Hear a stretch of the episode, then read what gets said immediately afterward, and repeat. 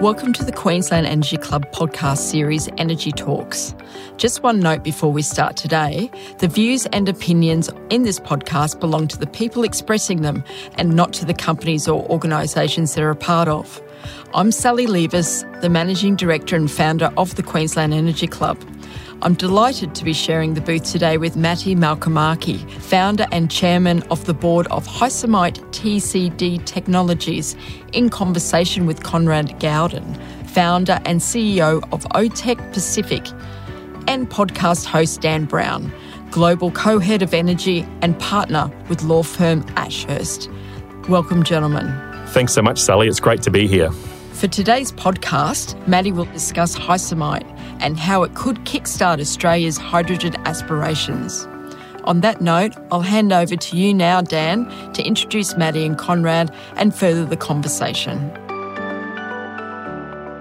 Matti Conrad, great to have you guys here today with the uh, Queensland Energy Podcast, Energy Talks. Thanks so much for making space to join us to um, help our listeners learn everything about hydrogen and, and your organisation, Hycamite. So, welcome. Thank you. Um, Matti, how long ago were you in Finland? How many days ago did you arrive? Uh, I, I, arrived here on, on Monday morning. Well, welcome to Australia.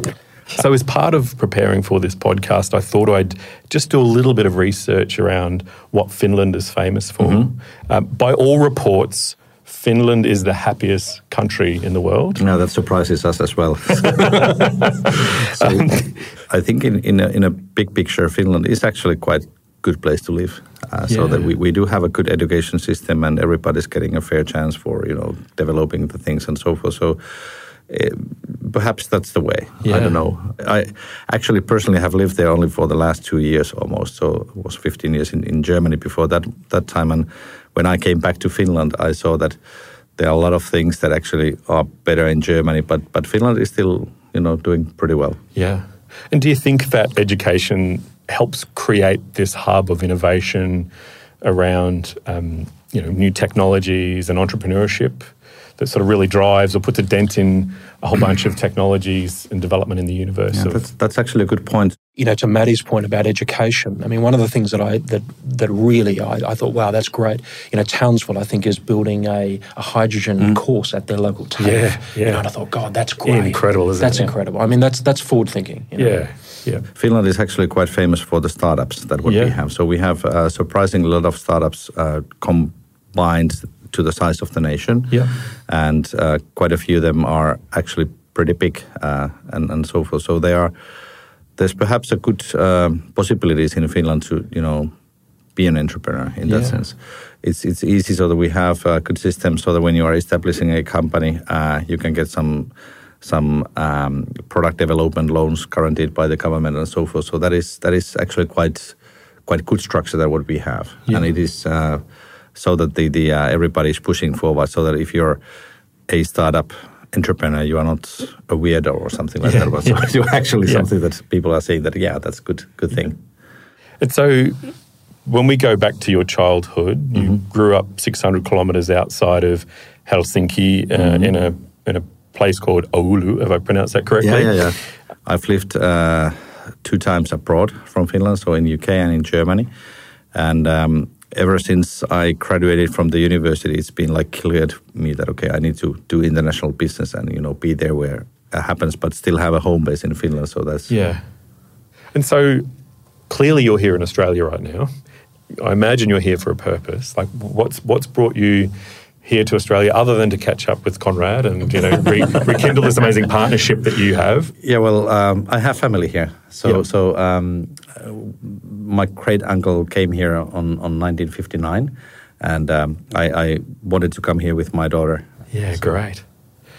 And so, look, when we fast forward to that time in sort of like 2020 or uh, late 2019, when you had that kind of brain spark around creating Hycamite. And, mm-hmm. and, and, maybe before we sort of get into the details around that, actually, um, why is it that we're talking about hydrogen today?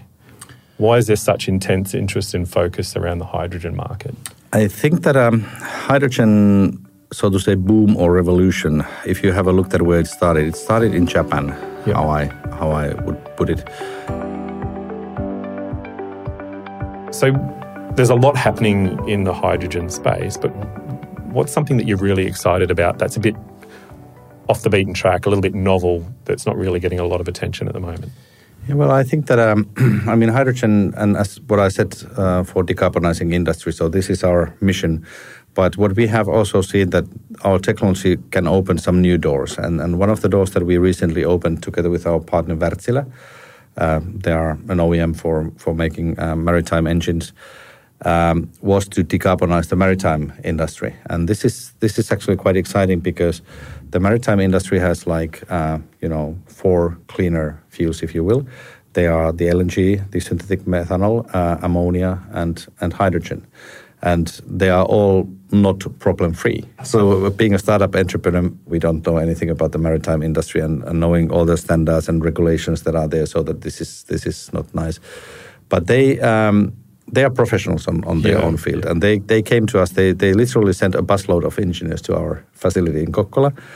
Uh, we're only like 150 kilometers apart. Yeah. So so um, they had had a look on, on the technology and proposed that okay, why don't we do an you know an LNG ship? I mean, it can be an LNG you know tanker, but it can also be a passenger ship that that uses LNG as a, as a fuel, and then we make our reactor so that it can be used on a ship and turn that natural gas into hydrogen as the ship sails. Yeah, wow. And then, then, then, then, then, run run the the, the uh, uh, ship with the hydrogen, and and when the ship is in the next harbor, you just pump out the carbon, and off you go again.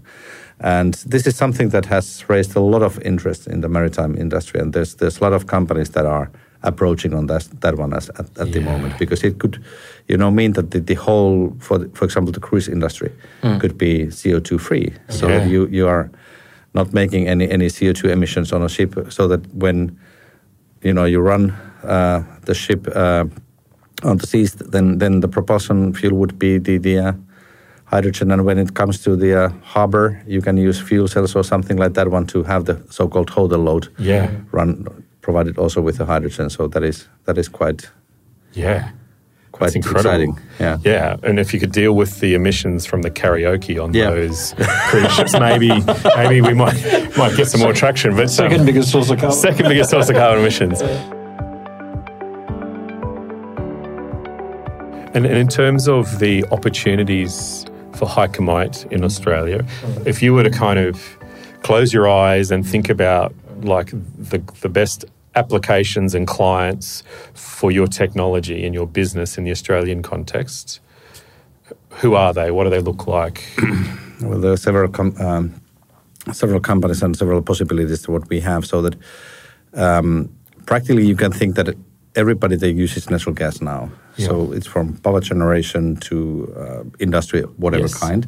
Uh, because, for example, if you take the power generation, they can actually even already now use technology that that can utilize say 20% hydrogen as yes. a mixture in yeah. their in their natural gas and we can we can provide them that and the same time what we do so that we are starting to produce the hydrogen we need to start producing the the business for the for the carbon as well yeah and typically uh, when you talk to these customers that want to use the carbon as well they are all seeing that this you know it's not like a like a something that is away from their business it's like adding you know new mm. business yeah. possibilities yeah. and so forth so yeah You've been listening to Energy Talks by the Queensland Energy Club.